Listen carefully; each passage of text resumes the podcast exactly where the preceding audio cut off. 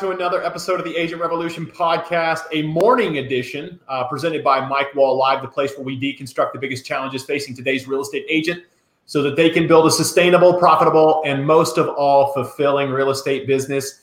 I am super stoked today. I've got my friend, Mr.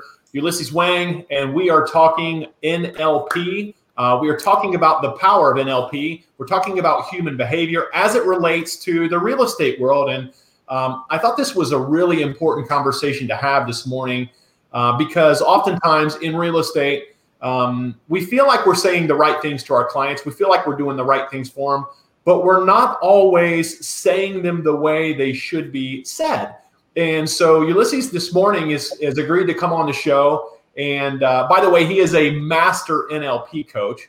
Um, there is no better play, person to learn from than him. And um, so you will get a lot of value. In fact, you may want to watch this one or listen to this one just a couple times. Um, Ulysses, are you ready to get started, man? I'm all ready and super pumped. And first of all, thank you so much, Mike. And for whoever that is watching this right now live with us, uh, good morning, America. And good evening to all my fellow friends over here in Asia, if you're in Asia. okay, so let's get started, Mike. Yeah, let's do it, man. I'm super excited. So, real quick, um, one of the things that intrigued me about you when we first met, and by the way, I kind of got to know you a little bit on social media. You do a lot of uh, of, of great marketing on social media. You're a, an influencer on social media. And that's the way I got introduced to you. And uh, you agreed to come on the show and share your expertise with our audience. But tell the tell the audience a little bit about your past because that was one of the most intriguing things about you, I think, as I got to know you. Right. Uh, I have a pretty boring uh, past experience, to be honest, and if I could sum up in just a very quick 30 seconds for everybody, is uh, I've graduated from college, uh, stepped into the working world just like any of uh, my peers. The only difference uh, during that point of time was that most of my peers they went into the uh, some of the more uh, prestigious industry. They went into uh, the financial industry. They went into insurance. They went into uh, oil and gas, petrochemicals. Uh, I went into something that uh, I I'm not sure about um, you know, for other people, for but in Asia context, I'm sure most moms wouldn't be very proud of their son um, doing this job. So I went into telesales. So I graduated with college. My mom has high hopes for me. Uh, I applied for my first job, which was a telesales job. I got into it, and I was basically selling stuff over the telephone from uh, nine to six, Monday to Friday. Yeah. So that was uh, uh, pretty much my first job, and I did that job for seven years. And uh, as a matter of fact, that was my first and only job I've done throughout my life, and I did that for seven years. Uh, I thought I knew something. Um, I went into uh, business, started a, a, business, doing almost pretty much the same thing. And within the first um, eight to nine months, I pre- got pretty quick success. And uh, I thought I knew about business, right? It's like, you know, I was young, uh, I got a great uh, business running, I made some money, good money. And um, during 2015, uh, the oil price crisis came. Um, I think it affected everyone around the world who's in the oil and gas energy sector. And my business at the point of time was pretty much dependent on this sector. So um, almost overnight, a period of like four to five months as the price, oil price came crashing down, my business came crashing down uh, almost instantaneously as well. And what followed over the next few years was really a um, step back into looking at the very core fundamentals of like um, human to human relationship for me. And at the point of time, I was starting a family, and there was a lot of pressure with like new apartment, new uh, mortgage loan, and uh, you know failed business, uh, kid coming along the way. And uh, what I really realized was that um, none of the technical things in um, our life really matters that much. When I mean technical things, I mean the the um, like the sales process, the technical thing about doing a phone call or things like Facebook ads, you know, all this of technical stuff that we learn in our life. Right. So I think the the really core thing I, I learned uh, during the past few years um, after the business failure, which got me back uh, into the game, was really about going deep down into understanding human behavior. So that's pretty much uh, my journey to now so far. Yeah. You know what's really cool about that? I was just having this conversation with our ISA, Didi, um, yesterday, and I was she, because she was concerned that um, she wasn't getting the number of calls that I expected her to get in. Um, right. But in reality, she was having better quality conversations. And I, I, need people to understand that that it's not so much about getting the calls in; it's really about having good quality conversations that lead to a positive result. And in our industry, that might be an appointment um, to show a house or to list a house, right? And so right. I just reassured her that listen, if you're having good quality conversations, it doesn't matter the number of dials because the results will show up, which is ultimately the most important um, thing anyway. Would you agree with that?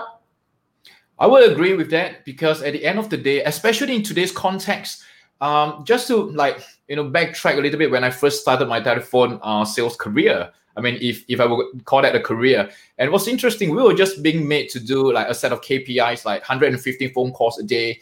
Uh, we need to reach like 15 decision makers. We're doing corporate sales, so 15 decision makers, and we need to send out info pack about uh, to 10 of them at least, and need to have uh, at least like four to six of them agreeing for us to give them a call back or they will call us back. And then we will filter this down to have a specific number of sales uh, every month per sales rep. So we are trained in that like hardcore uh, numbers game logic. But I think in today's world, I agree with you, Mike. The quality of the conversation, I would take that any time of the day. And that's like that outweighs like the number of dials that that you will need to make. Yeah, yeah, yeah. Couldn't agree more. And so, you know, in today's world, in our real estate market here in in in Ohio, um, specifically, we are in a seller's market. Okay, and what that means is um, the sellers have all the leverage right now. There's not a lot of inventory. There's high buyer demand, and oftentimes when a home sells, it sells over the list price and in multiple offers. And so, um, you know, the the difficult conversation on the buyer side is is is in getting them to believe the um, you know the brevity of the situation that they're actually in when they've when they've you know found when they've identified a house that they want to live in and move their family in and spend you know um, several of of their adult several years of their adult life in this property which is a big decision. And ultimately you know what they don't that they may only have one shot at this house right? And so then the conversation becomes extremely important in getting them to do what you, what they not only what you want them to do, but what they need to do if they're going to get this house. And so, in a situation like that, Ulysses, how would a how would an agent approach that so that they're able to get their point across and that they're able to get the client to do what's in their best interest so that they win the bid on this house? I think that's a really great question, Mike. Um, with regards to very specifically to your business, uh, your industry, the real estate business. Um, I think the uh, first of all, uh, a disclaimer for everyone: I'm not in the real estate business, so I've never sold any houses before. Uh, I'm always on the buyer side. But when we actually take uh, a breakdown into like a, a, look, a deeper look into like a, a sales process, well, it works whether it's, is it going to be in real estate or um, any commodity or any products or services, consulting, etc., etc., that uh, anyone is selling. What I feel personally that really matters most is to really have a head start, a very strong head start at the beginning of the process. Now, um, which is something that's going to be very interesting, which I have prepared like three broad um, concepts um, that I drew from um, the area of under the study of neuro linguistics programming NLP that I think is going to benefit any sales professionals, especially people in the real estate business, that will be able to create some leverage for themselves as much as possible in the earlier part of the sales process. So that is um, something that I want to really dive deep into with you, Mike, with regards to um, like the point that you have just just yeah. brought up. I think that's a great idea. And before we actually answer that question um, about that specific sales scenario, tell everybody a little bit about what, what NLP stands for and what it is.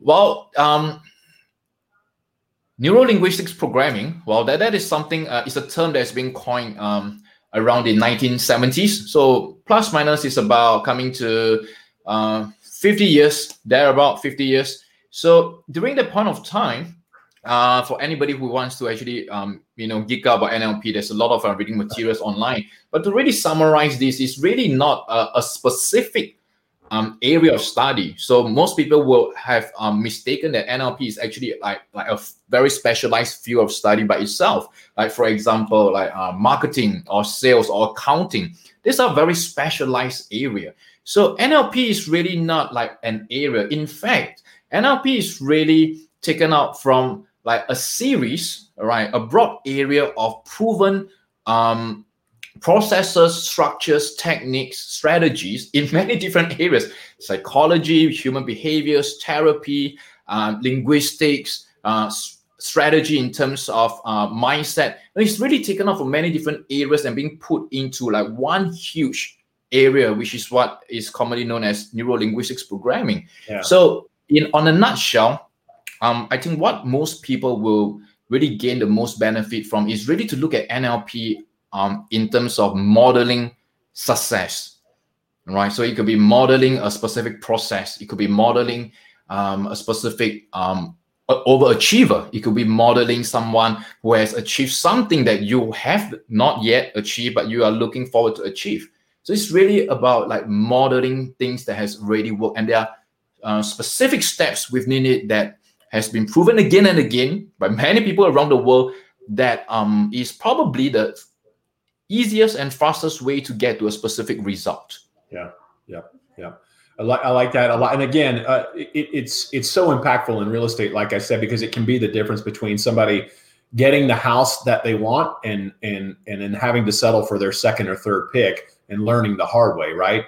And that's why that's when right. I when I set up this particular scenario, uh, again, you know, being a buyer in our, in our market today is extremely difficult, and most agents would agree with that um, that when when you are when you are getting a buyer to commit to making an offer um, in, in on a specific property that perhaps uh, that you know um, three, four, five, ten other buyers may be interested in, the impact uh, of the conversation becomes ex- extremely important um, in that they need to understand that if they want to win the bid on this house that they really ought to do what you say and in that we're coming from a place of experience.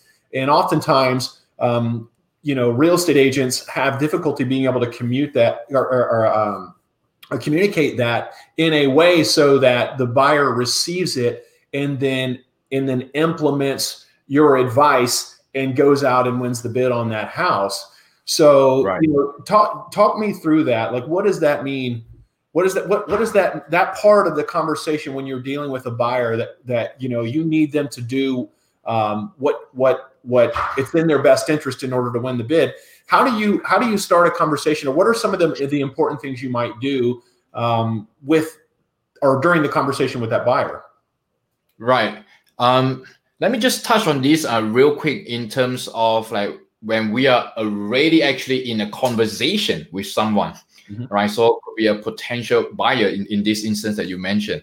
But um, what is more interesting is to really think about what happens before we step into the conversation. But let's just like, you know, touch on the surface real quick about when we are in the conversation itself. So there's really a couple of um, really interesting things that I think most uh, real estate agents, because this is predominantly a very face-to-face role. Mm-hmm. All right. So um, this is probably also like the biggest advantage in this particular industry as compared to um, online selling, telesales, or you know m- many other types of um, sales processes. So because of the fact that we get to see a person face to face, now that is like um, the biggest advantage ever, in my opinion. Now, what is a very common mistake of most uh, sales reps will be that they over focus on themselves because we were taught about like how we should present, how we should look, how we should smile, and what kind of things we should really start off a conversation. Should we start off with a good morning, or should we actually start off with a compliment,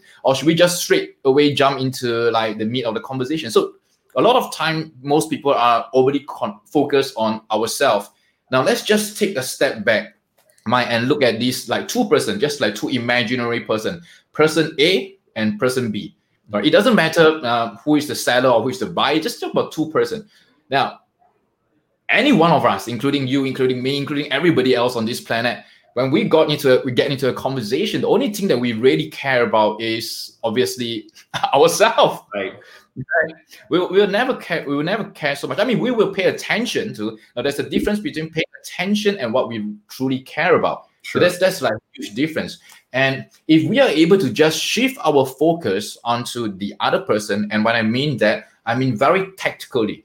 I mean, for example, what are the words they are using, and what kind of gestures they are actually expressing, and what kind of like uh, body posture right we'll go deep into that because that forms like a huge part of rapport building. But at this point of time um we want to take note of like things that is very unconscious right? Which is what like most people would probably not like pay attention to because we are more concerned with like the conscious part of like um you know what they are saying like the words itself.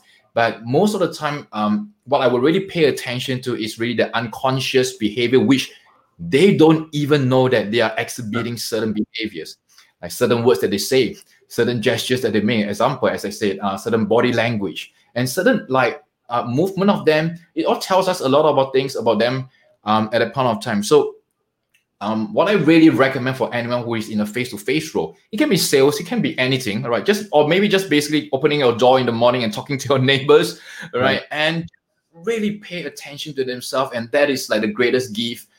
Uh, you know, God has given to us the ability to be able to observe and calibrate later on. But we'll move into very tactical things um, later on when we, you know, frame out some scenarios. But sure. that, yeah.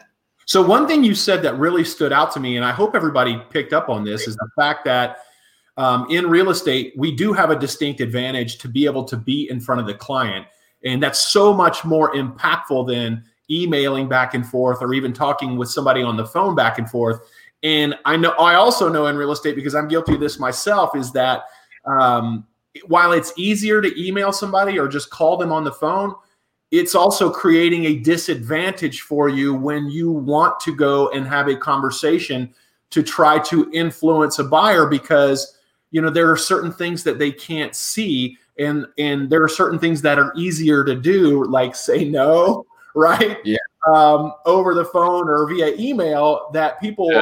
oftentimes will not do if you are in person. Would you agree with that? I agree with that.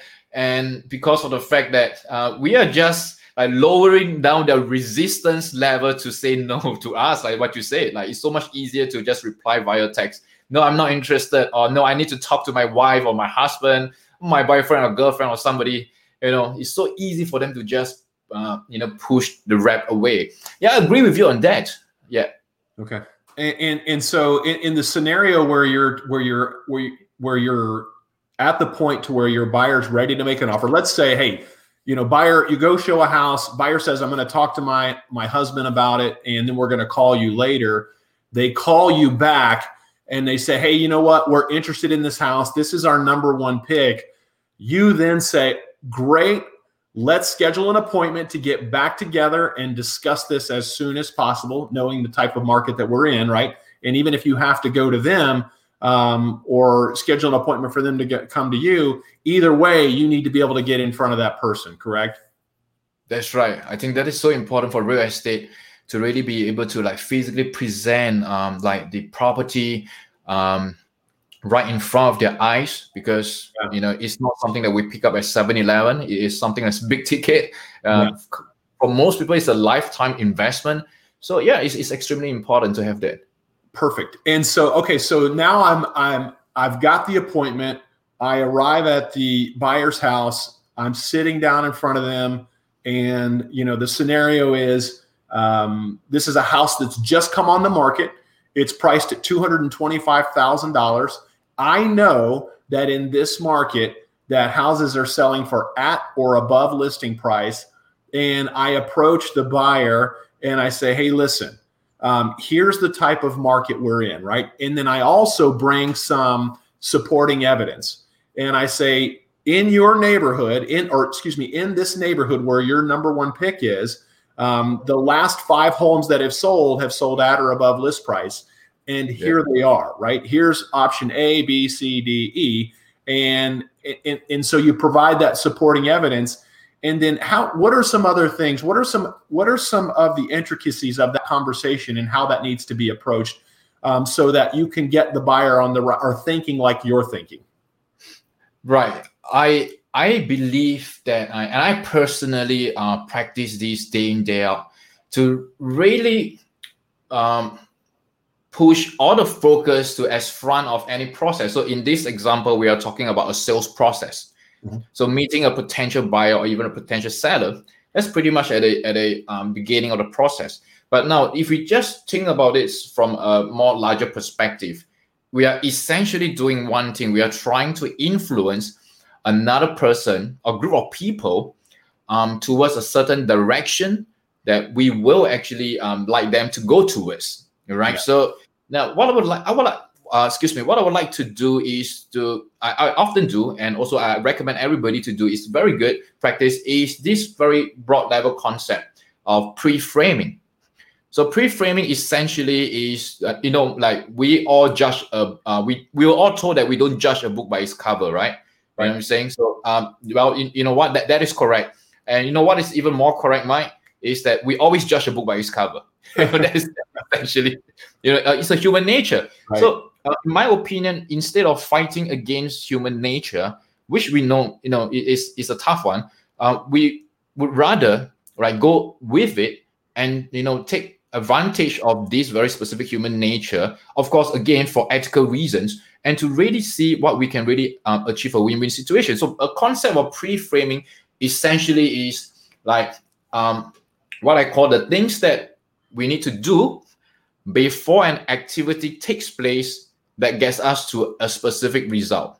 Yeah. So let me just um, you know, repeat this real quick. So it's the things that we do before a set of activity that gets us to a specific result. So in this case, the set of activity will be to you know to negotiate with either the buyer or seller, and the result is that we want uh, the seller to list and we want the buyer to buy.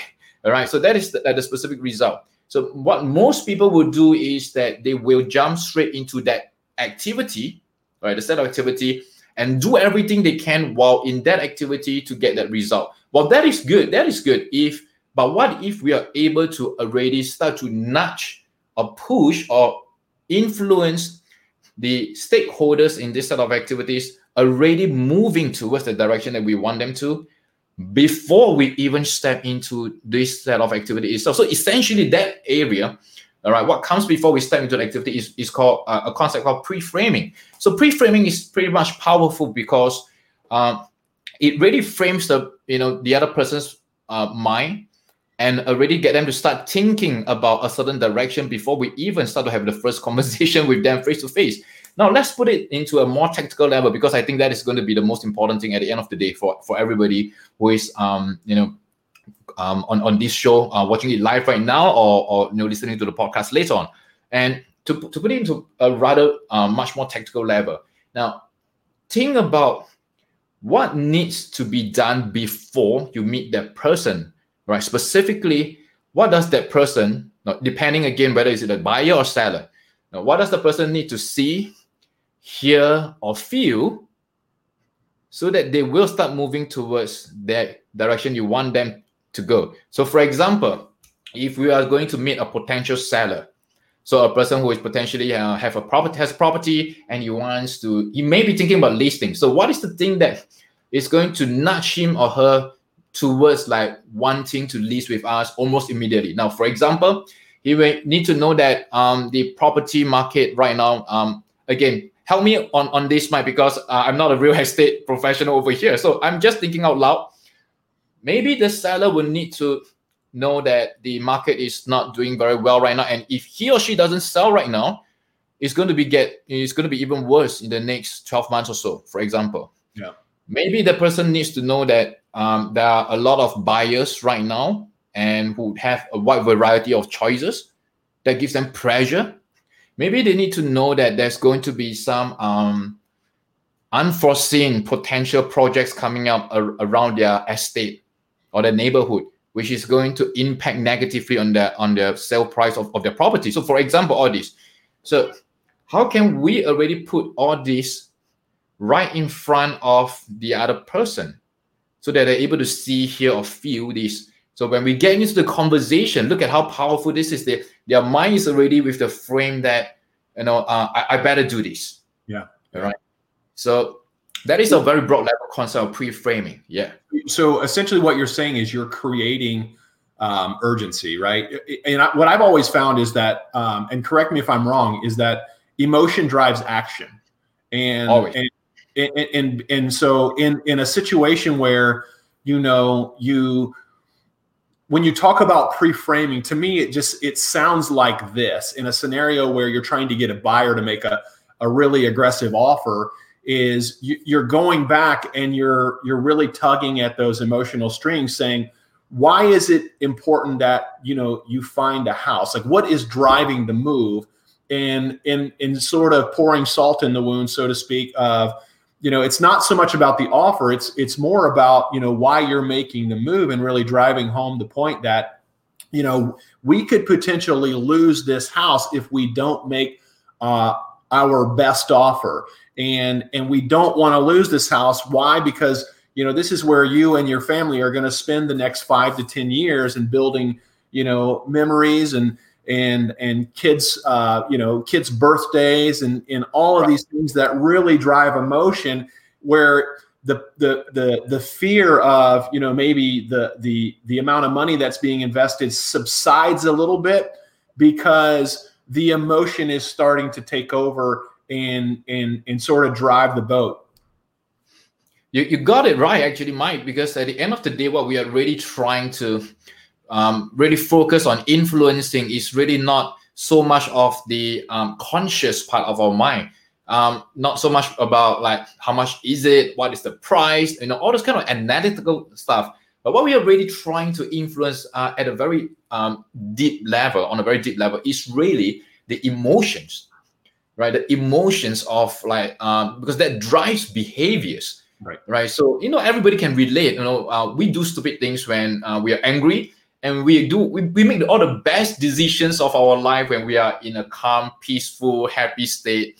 But we do all the stupid things in our life when we were um, either we were drunk or we were like you know feeling really angry or frustrated or something you know we say all the terrible things in our life. So emotion is really the thing that we're trying to influence at the end of the day. And pre-framing will allow someone to actually influence that part of a person's unconscious mind right? The emotional part um, you know, even before we start to um, get in contact with them. Right. And so it's, and I, I would venture to guess that many agents, uh, many salespeople for that matter, they leave this part out, right? And they go right into, hey, what would you like to offer for the house, right? And at that point, you're kind of dead in the water, or you're going to be backtracking for most of the conversation if you don't get the answer you want.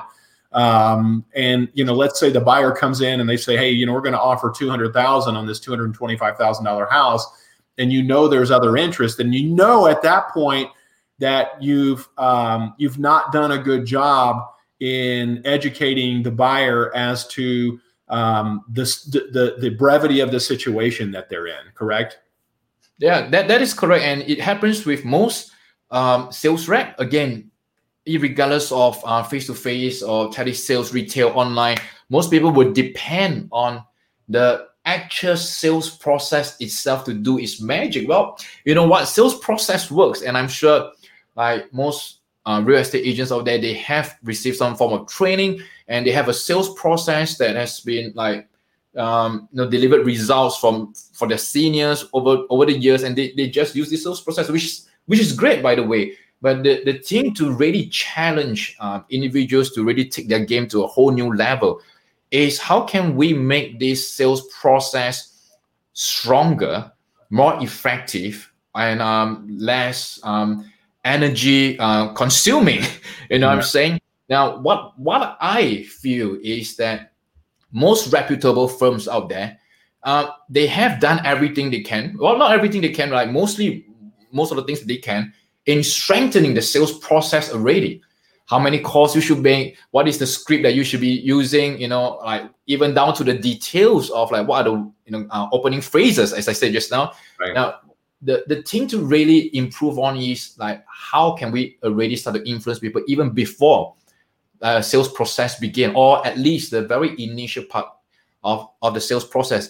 Um, you you quoted a very good example just now Mike, when you say when a buyer comes into um, a conversation offering two hundred thousand dollars for two hundred fifty thousand dollars property, and you know that that is like we are fighting an uphill battle already yeah. because the person has already a fixed number and so what we are trying to do in that situation is really trying to like um, negotiate or haggle with the person. Okay, uh, I want 250, you want 200, let's meet somewhere in between or, you know, kind of things. But right. What we really want to pay uh, attention and focus is before the person even has the $200,000 figure in his mind. Yeah. And yes. it, I, I love because it, what comes to mind for me is that, you know, really what you want to do or what what you want to be able to educate the buyer so much in that situation that they arrive at the destination themselves. In other words, you've educated them so well yeah. that you go to say, "Hey, what would you like to offer?" Um, you know, if the house is priced at two hundred and twenty-five thousand dollars, they're saying two forty, right? Because you've done such a good job educating them as to um, it during that pre-framing process yeah. that they know that this market is um, this this market is very competitive and we've got to come with our best foot forward right so really i mean the the the overall context of this is educating a buyer pre-framing it so that they arrive at the result themselves you're not telling them what to offer they arrive there themselves and so it seems like so much of a better idea when it comes from them right Exactly. I mean, the best form of answers is always the one that, you know, we derive it ourselves because that is the one that we, without any influence, is our own decision. That's always the best answer. Right. Right. And, right. and, and, unbeknownst to them, you've really helped them arrive at that decision because you've done such a good job in the pre-framing, setting it up that um, that they felt compelled to say whatever they said uh, because of the information that you provided. So, man, you know what? What's so cool about this is, you know, I was in sales. I've been in sales my whole life, man. And like you, yeah. you're a young kid. You're you're very eager. Um, you you you don't care so much about the intricacies or the processes of the sale. You just care yeah.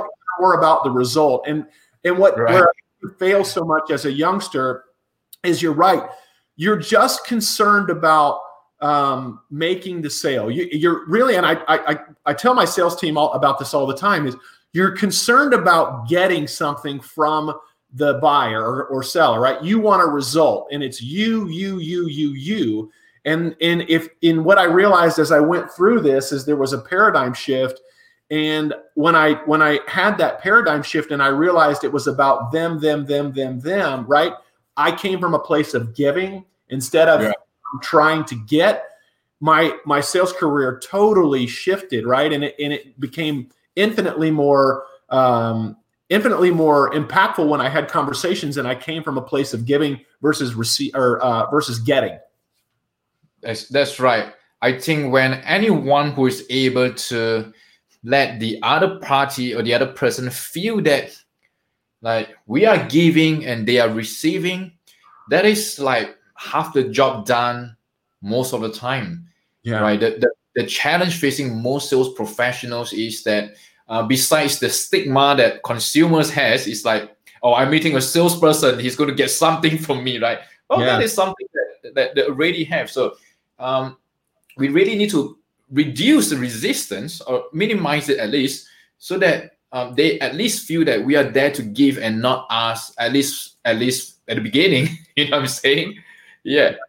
It's a great point, man. And what what most young people like myself back then don't understand is that the person in control of the conversation is the person asking questions. See, oftentimes we think the person talking is the person in control when in reality they're just responding to whatever the response was from, you know, the person they were talking to. And in this case, if you're doing all the talking as the real estate agent, you're just thinking about what you want to try and get across. You're not thinking about them. And so when you're when you're talking about pre-framing, it really is a series of good que- asking good questions and then educating um, to to the direction you want that that that particular prospect to go. Right. That's right. I think you you and me we probably come from almost very similar school of uh, thought in terms of uh, our sales career at the beginning part of uh, our life where uh, like like what you said just now, like the person who is asking questions is the one who is in control. And I remember my sales director would tell me that you need to be in control. You need to ask questions. You know, you need to qualify them. Da da da da da da.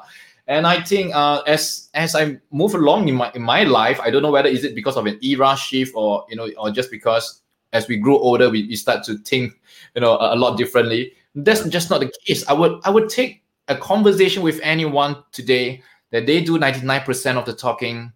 You know i would just respond accordingly in the 1% i'll take that conversation anytime right yeah. now today.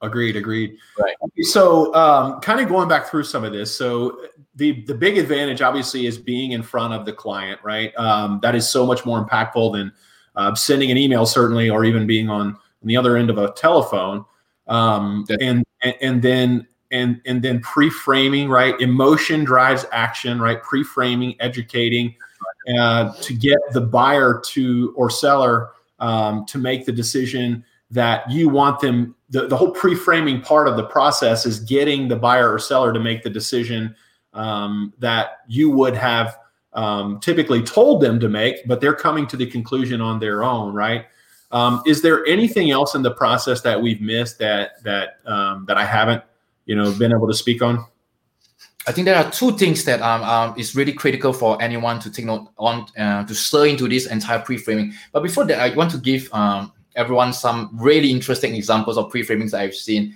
Uh, one of it I use, and um, and some of it I've seen uh, people in different industry. But that's just to you know throw out some ideas because um, the concept works. There is no doubt about that. Is how we are able to tweak certain um, tactical execution with regards to different industry. Let me just give you one interesting example. Um, I know a corporate client of mine who's um, having a business meeting to sign a really great deal for for corporate um, purchase. So they had this meeting at a um, hotel, right? hotel um, lounge. So the buyer, the purchaser, which is a client, flew in uh, a night before from another state to stay one night at the uh, hotel and have a meeting the morning, make the decision, sign off, or maybe not sign off, and then is, is going to leave uh, the hotel and go back to his office. So right. what the client of mine did, he, he's, a, he's a seller, he's on the seller side, was that he brought, he bought, excuse me, all the elevator um, advertisement, you know, when we actually enter into um, uh, elevators of um, hotels,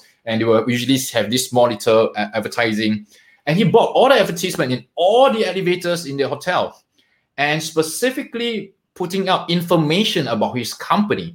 And now he doesn't put any other information. He only puts like his client's testimonial. So you enter, like for example, elevator A, you will see testimonial A by this vice president of this company saying something good about this company, which is obviously his company. And the buyer that he's supposed to meet will definitely um, catch this because he will probably need to go through the elevator at least two times before he meet um, this this particular um, um, seller. So I thought that was interesting because it really created the in a frame of mind of the person that you know uh, people are saying good things about um, the the seller. So I think that is going to be that's so powerful because most of the time we will tell people our testimonials. For example, Mike look um, this is Mr. Tan and Mr. Mrs. Lim, uh, they are my previous client. This is what they say about me. So most of the time we do these things, right? But mm-hmm. if if the buyer is able to see this without you talking about it, I think that is so powerful. That is very powerful right. by itself. And, um, I thought that that is uh, really interesting. And to really take this whole pre-framing concept and really blow it up for everybody, especially in the real estate uh, business, um, I think one of the very deep areas of study which uh, has totally like change um, the way I communicate and um, and to really take my game of influence to a whole new level is to understand this thing. Well, first of all, it's a very technical term. It's called uh, the primary representational system. Okay, now it doesn't mean anything because first of all, it's a very technical NLP term. Uh, what this really means is that every one of us we has we have a preferred uh, dominant sense that we actually activate unconsciously. We don't even know about it uh, that process information, we have this preference. Now, let me just ask you a really interesting uh, question, Mike.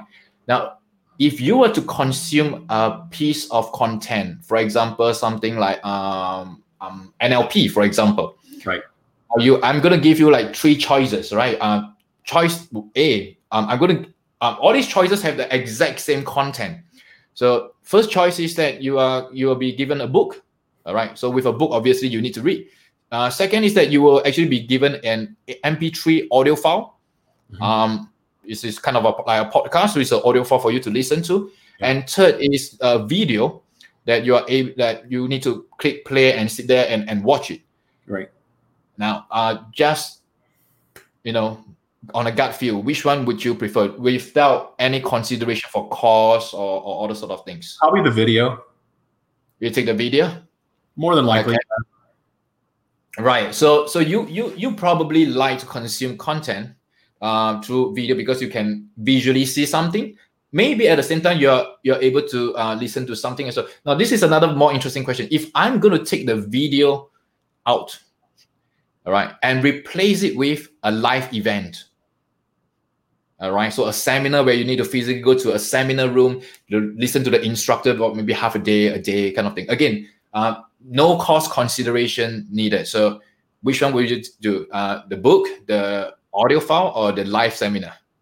You know, it's so interesting because it like if I'm really if if if I really want to learn about something, like if I'm really committed to it, I'm probably going to choose the live event. But if it's something that you know I'm just curious about and I'm I'm doing I'm doing my research to know if I would want to go to a live event, I would probably just consume the podcast or the, the audio file.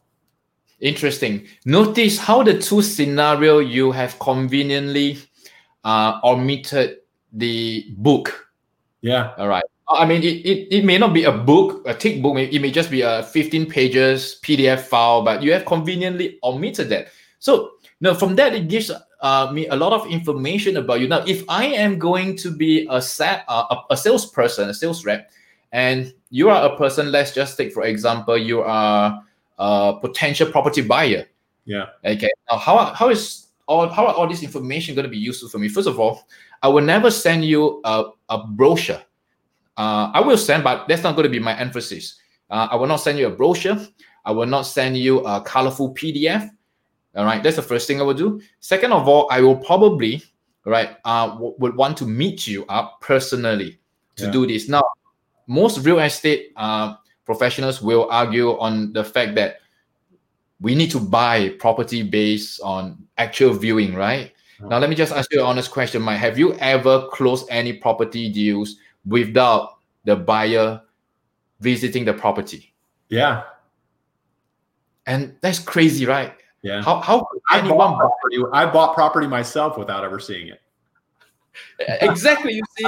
And and you know what? You you are talking to um the, this person as well right now. Because i remember when i first bought i bought my first apartment i was overseas and the launch was coming and my uh, spouse called me out and said do we want to buy this property? Because we have been like eyeing for a property that we want to own for a long time. And i said okay could you actually go to the show flat and and take a video of it and just let me show it to me? And then she did it. She popped it to me over uh, whatsapp I look at the video. She sent me some statistics, uh, how much was the floor area, da, da, da, all these kind of things.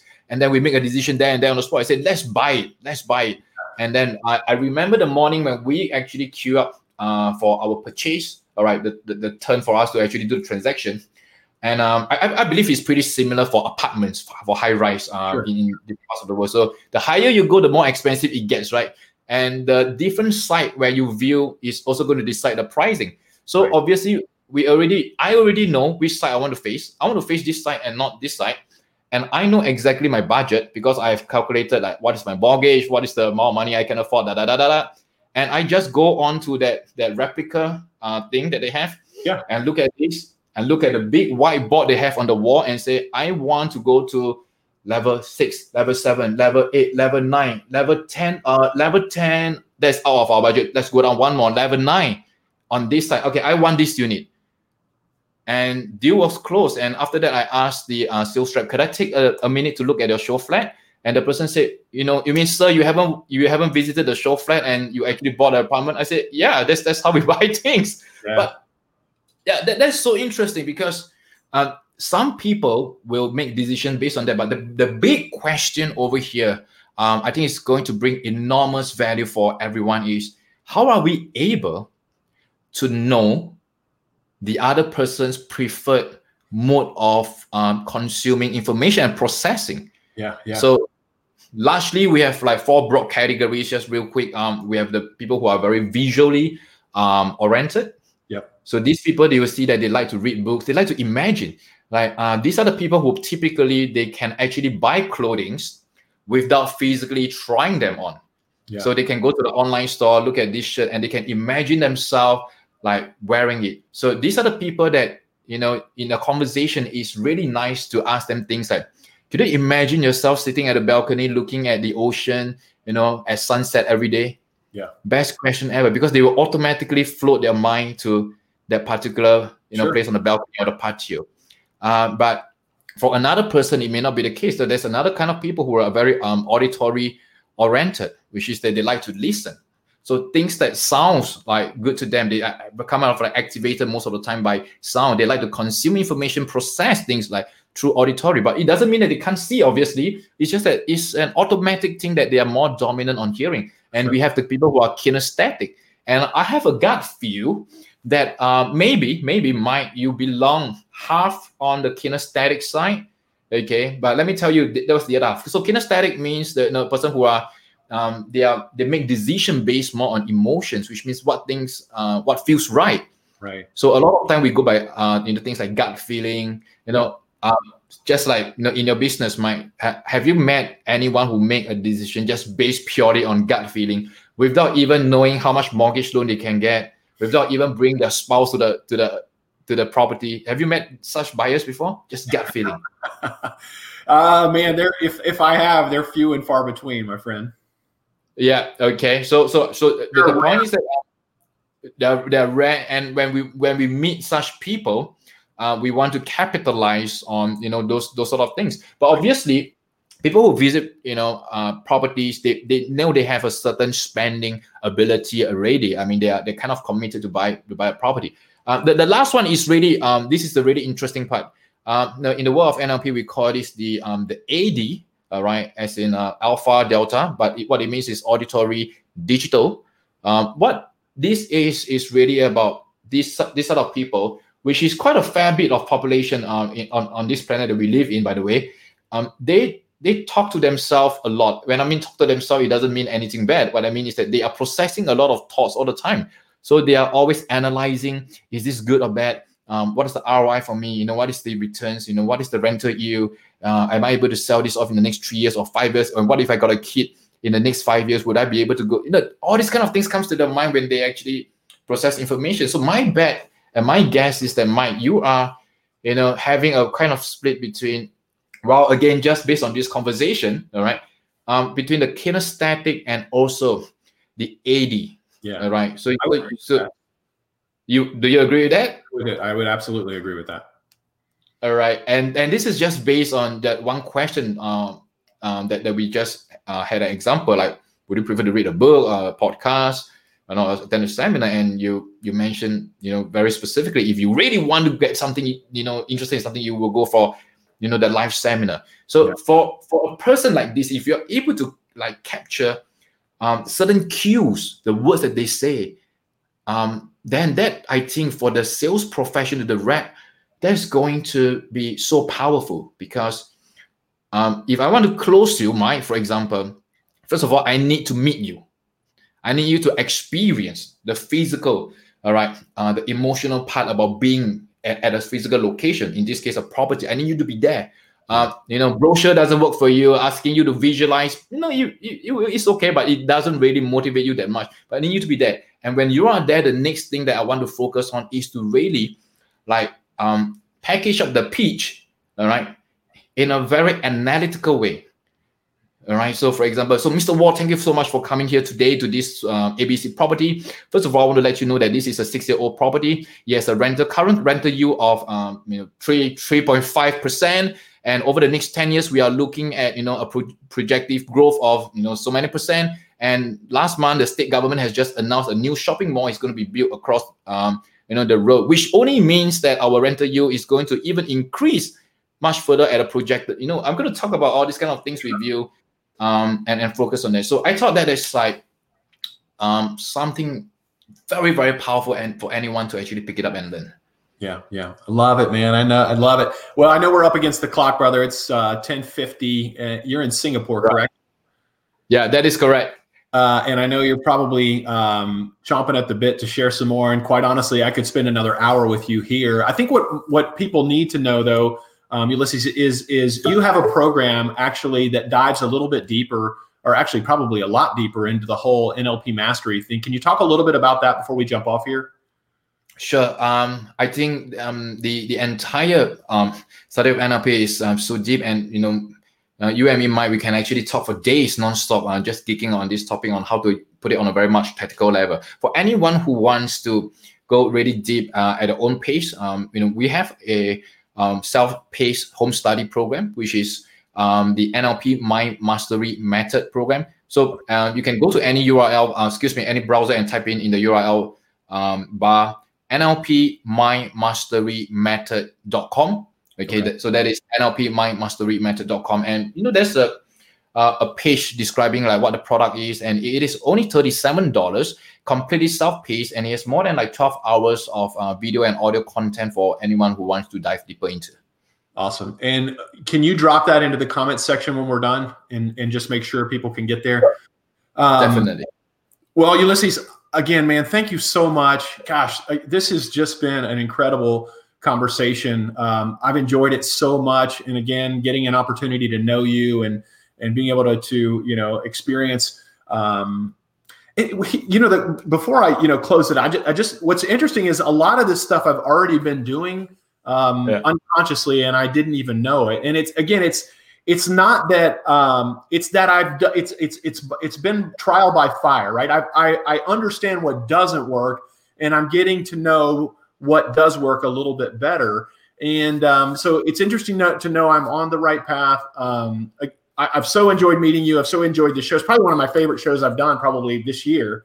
Um, but I hope people reach out to you. I hope people, um, you know, want to get to know NLP and and the uh, the impact that can have in in their sales business. Um, I appreciate you, you you you spending some time with us today. As usual, I love love love sharing these stories week after week because I know this show is literally changing agents' financial lives, my own included. Do me a big favor if you enjoy the podcast, please go to wherever you to listen to podcasts and subscribe.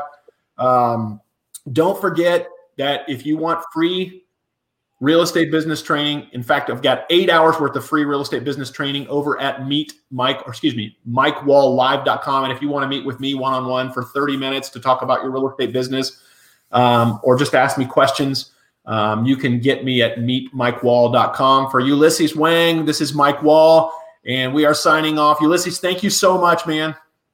Thank you so much, Mike, for having me. And it's a pleasure to be able to serve you and your audience um, on your show. Thank you. Awesome. Thank you.